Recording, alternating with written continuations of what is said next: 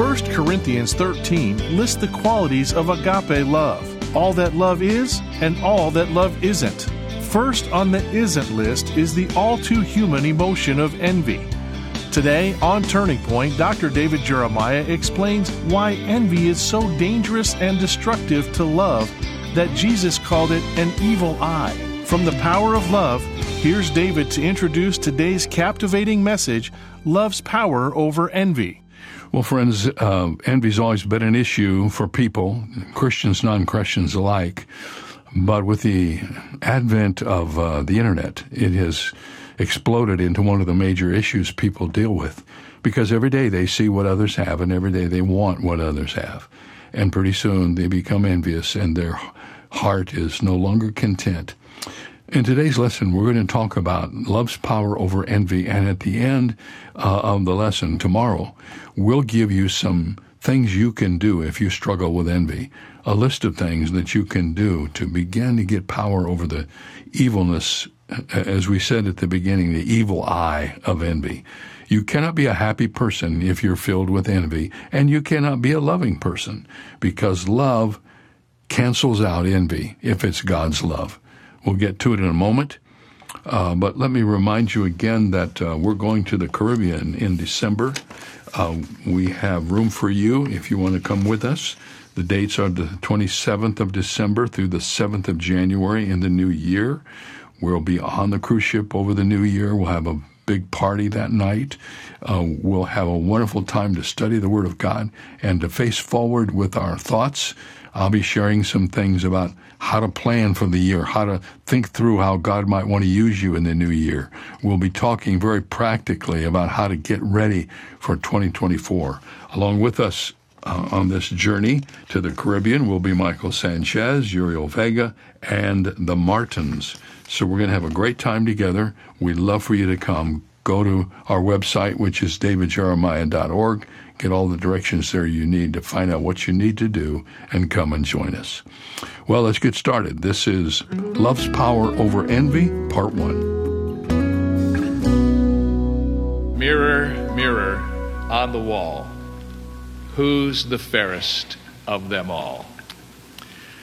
Snow White and the Seven Dwarfs and the royal stepmother of pretty Snow White for years was reassured by her mirror that none was fairer than she.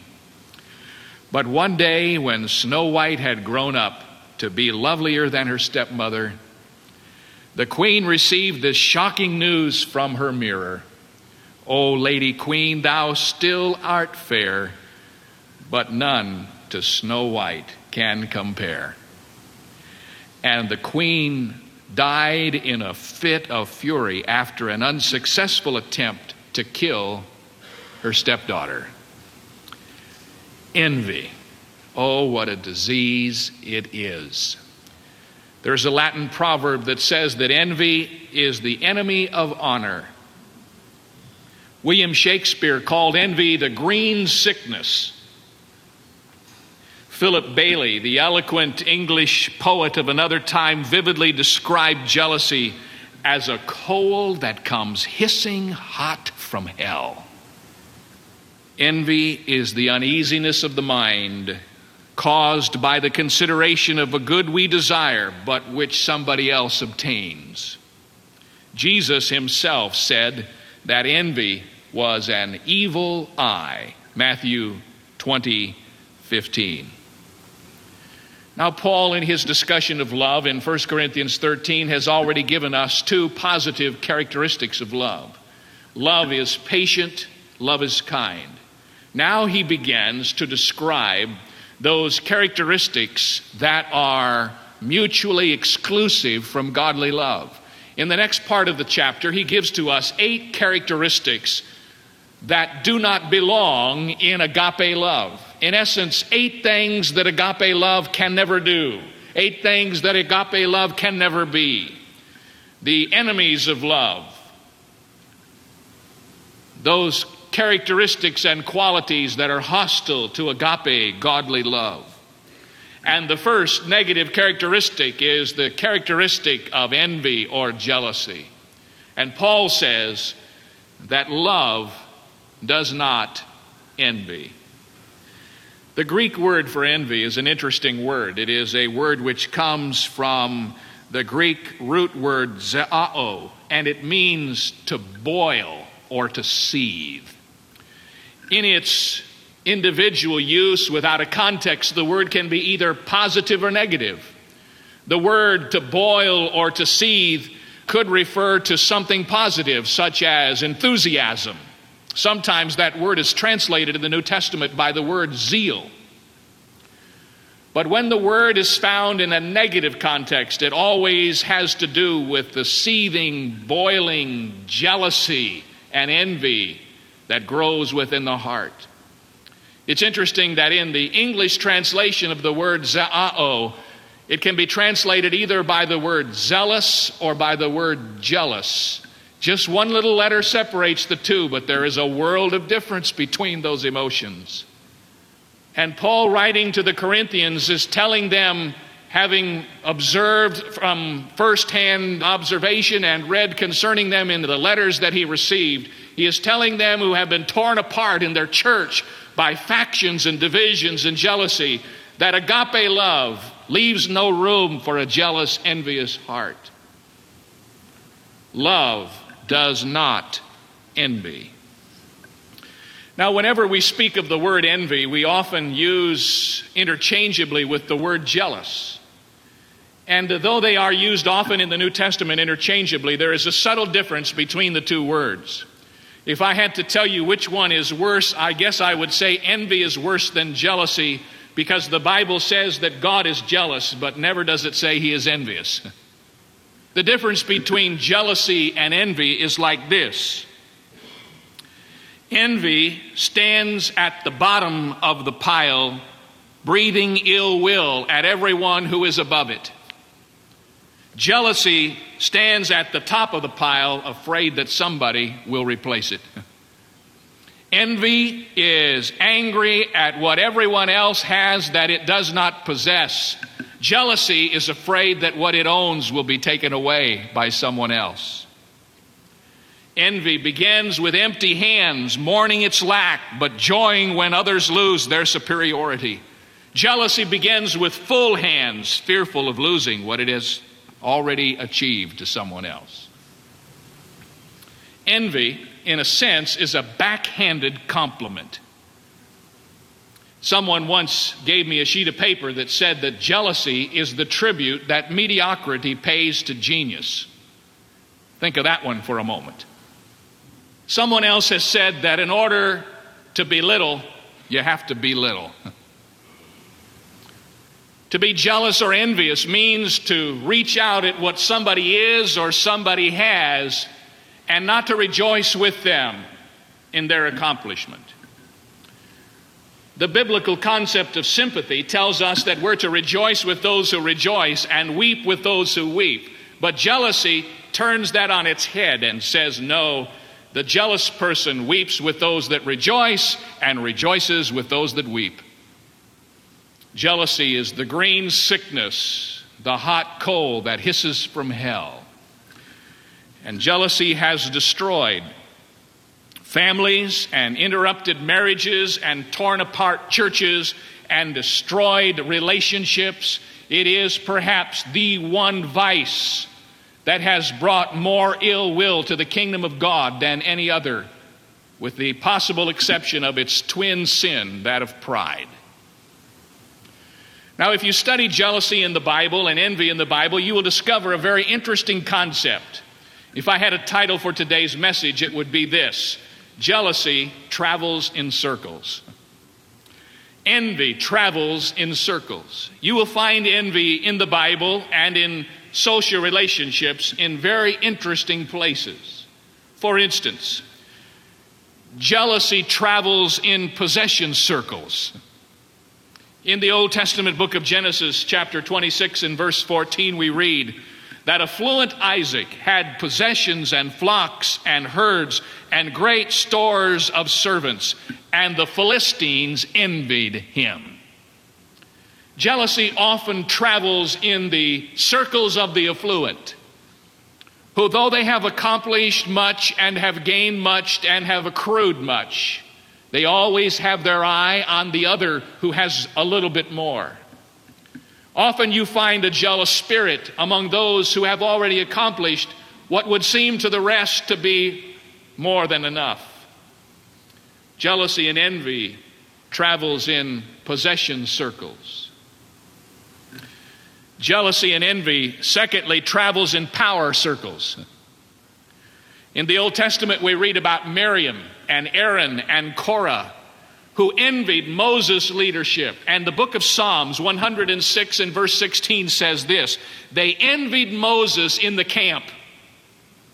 And if you read the Old Testament book of Kings and Chronicles, what you have there is one sordid story after another of a king whose authority was usurped by someone else who wanted his power and was willing to kill or be a traitor or be devious in order to do it. And it is just the power struggle in the Old Testament, and nothing is new under the sun. It is still alive and well today. When you come to the New Testament scriptures, you see the Sanhedrin persecuting the disciples. At first, you think it is religious persecution until you study it carefully. And then you discover that the real hang up with the Sanhedrin was this the traditional ecclesiastical power was being threatened by this new wave of Christianity called the disciples' doctrine. And Acts chapter 5 and verse 17 has this interesting statement filled with jealousy they arrested the apostles and put them in the common prison. There is a tendency to be jealous of any power that does not emanate from ourselves. And often, when you see the green sickness on a rampage, it will be in circles where power is at stake. I talked with a friend of mine who serves in another ministry. And he told me of the anguish of his own heart as one power struggle after another continued to tear that ministry apart because of jealousy that travels in the power circles. Jealousy, thirdly, travels in performing circles. The Bible tells us in the Old Testament that when Rachel found out that Leah had given birth to sons and Rachel was still barren, the scripture says she envied her sister. And I suppose the classic is the Old Testament story of David and Saul. David, that young warrior who went out and took the head off of Goliath in behalf of his people. And as he was coming back from his great accomplishments, the maidens of Israel began to sing and dance. David has slain his ten thousands, while Saul has just slain his thousands. And the words came to the ears of Saul, and the green sickness began to creep into his life. And Saul spent the rest of his life trying to take David's life because he was so angry over David's performance, which he could not duplicate. Jealousy and envy travels in performance circles. I read in the Reader's Digest about a mother of four who was talking about her neighbor who had four children. And she said, She's amazing. Her house is always as neat as a pin. She's a wonderful cook. She does her own sewing. Her children are polite and well behaved. She's active in the PTA, helps with the brownies, and is a den mother for the Cub Scouts. She is pretty and has loads of personality. She makes me sick. And we've often said that in jest, but that's what we're talking about. Jealousy runs in performing circles. And you never find it more at home than within the Christian church, especially in the area of music. But oftentimes in church music circles, you will see the jealous spirit creep in among those who are competitors for some major solo or part or individual place. Jealousy travels in performing circles. Fourth, jealousy travels in professional circles.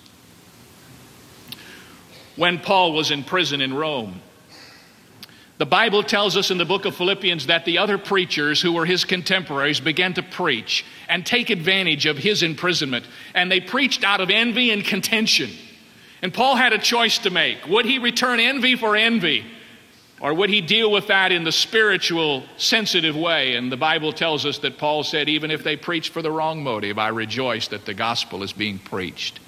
He could have been caught up in professional jealousy And may I suggest to you, as a minister of the gospel, that there is no place where professional jealousy finds inroads any more than in the clerical circles. I was reading some words written by T. DeWitt Talmage, and he's talking in this little article about professional jealousy, and he says, I am sorry to say that in matters of jealousy, it is not better in the ministry than in other professions. There are now, he wrote, in all denominations, a great many young clergymen who have the ability for superior usefulness, but they are kept down and kept back and crippled by the older ministers who look askance at these rising evangelists. They are snubbed, they are jostled, they are patronizingly advised. It is suggested to them that they better know their place if here and there one with more nerve and brain and consecration and divine force seems to go by the senior ministers who want to keep the chief places, then the young are advised, in the words of the scripture, to tarry in Jericho till their beards are grown.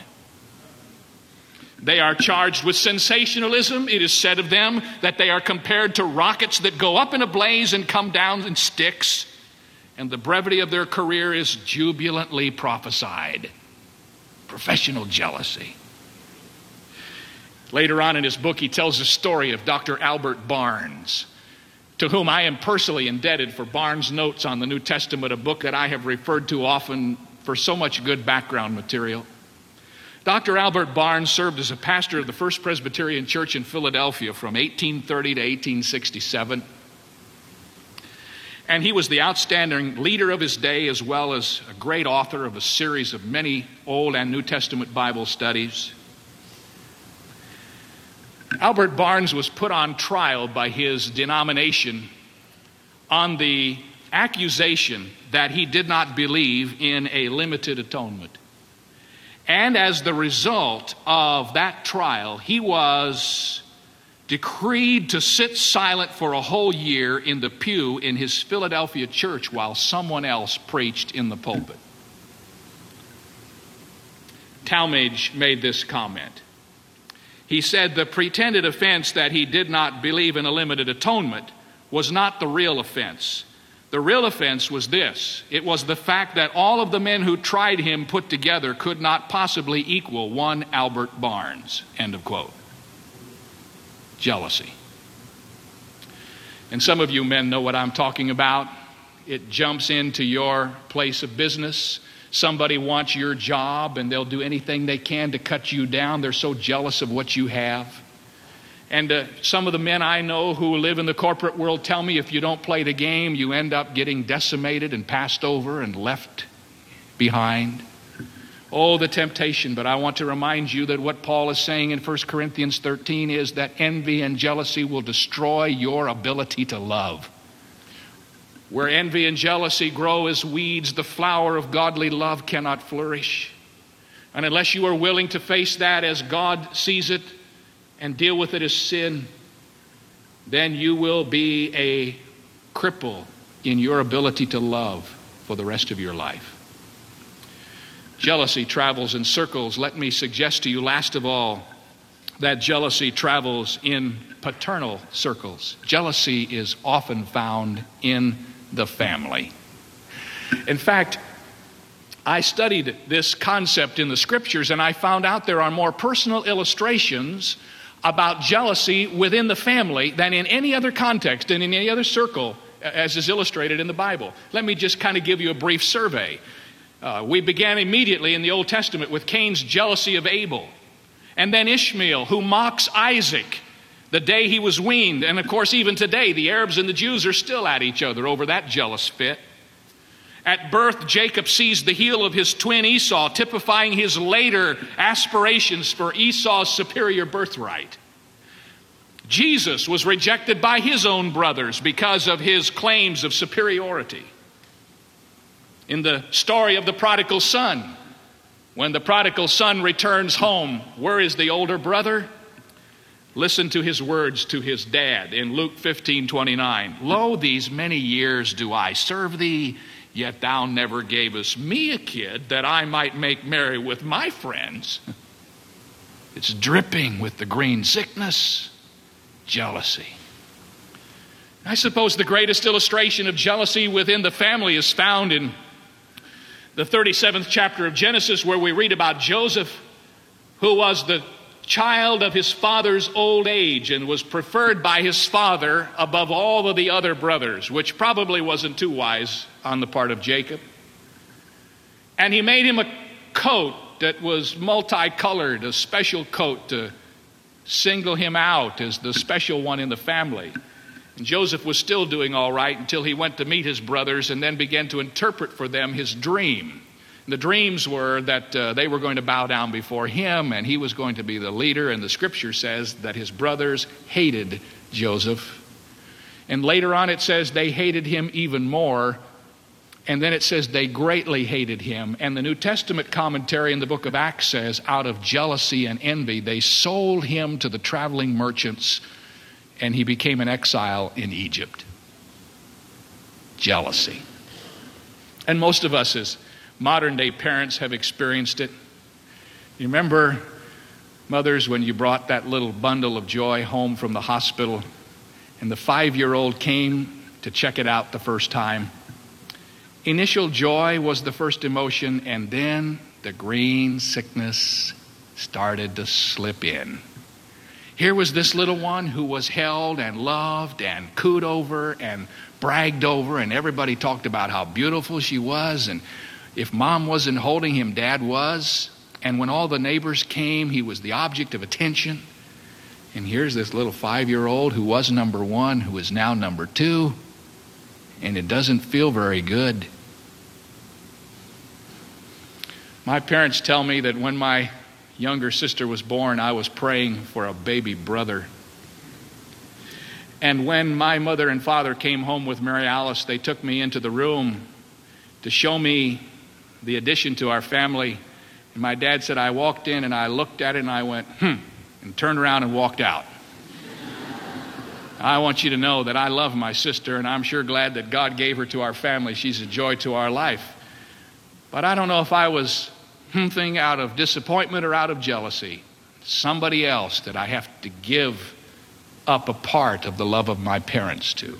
Sibling rivalry has written many books, and it is a common source of envy and jealousy within the family. The Bible says that when jealousy enters the front door, love goes out the back door. And watch what happens in a human family when jealousy begins to grow and develop between family members. And you will see the absence of agape. Now, before we talk about how jealousy works, let me remind you that the message here is this jealousy travels in circles. You see, I have never been tempted one time to be jealous of a professional wrestler. I mean, it's never touched me once that I watch those guys on television. I'm not jealous of them. I sort of feel sorry for them. I'm not jealous of painters or plumbers.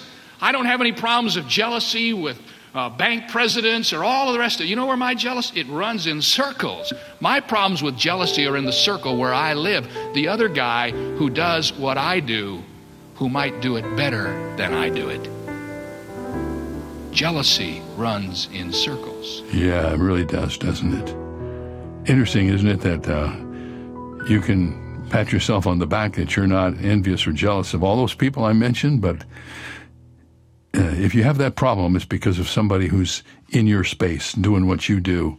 And uh, we'll have more about that tomorrow here on Turning Point. I hope you'll join us then as we finish up our discussion of love's power over envy. And then on Friday, we begin two discussions on love's power over pride. Really important, these things. And 1 Corinthians 13 is helping us sort them through. Hey, we have a study guide for this series called The Power of Love. It's a little bit, a little bit larger than our normal ones, 150 pages beautiful text outlines, uh, verses to look up, questions to answer to help you get this material in your system. And there's a CD package to go with it to ask about it when you call a right today.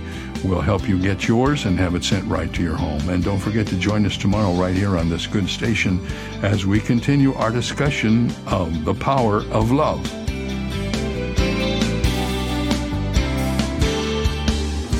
For more information on Dr. Jeremiah's series, The Power of Love, Please visit our website where you'll also find two free ways to help you stay connected our monthly magazine Turning Points and our daily email devotional. Sign up today at davidjeremiah.ca slash radio. That's davidjeremiah.ca slash radio. Or call us at 800 946 4300. Ask for your copy of our inspiring 14 month calendar for 2024. Focused on God's enduring faithfulness, the unchanging promises of God. It's yours for a gift of any amount. You can also purchase the Jeremiah Study Bible in the English Standard, New International, and New King James versions, available in your choice of handsome cover options. Get all the details when you visit our website, davidjeremiah.ca/radio. This is David Michael Jeremiah. Join us tomorrow as we continue the series The Power of Love on Turning Point with Dr. David Jeremiah.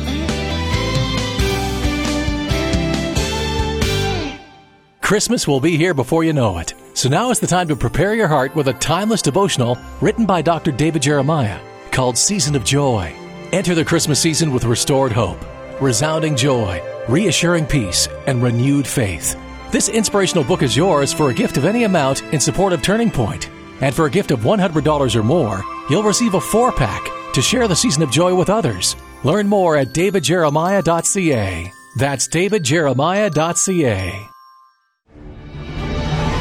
Take the young ones in your life on an unforgettable journey that will get them excited about the Word of God with Airship Genesis Legendary Bible Adventures from Turning Point.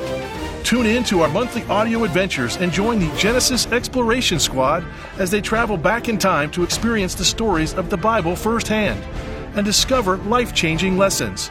Also available is the Airship Genesis Kids Study Bible, packed with the biblical content specifically written for kids from trusted Bible teacher Dr. David Jeremiah.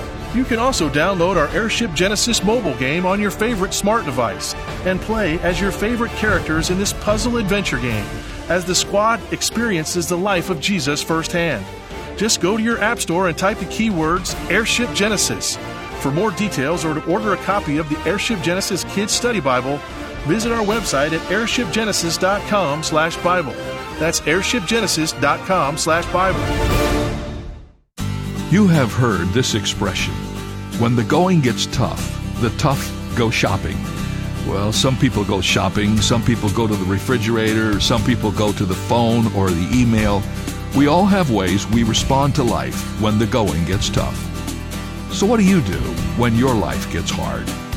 I'd like to suggest an alternative. When the going gets tough, the tough go to Jesus. After all, Jesus has issued an invitation. He said, Come to me, all you who labor and are heavy laden, and I will give you rest. I can't imagine a better place to go when the going gets tough. This is David Jeremiah, encouraging you to get on the road to new life. Discover God's rest on Route 66. Route 66, driving the word home. Log on to Route66Life.com. Start your journey home today.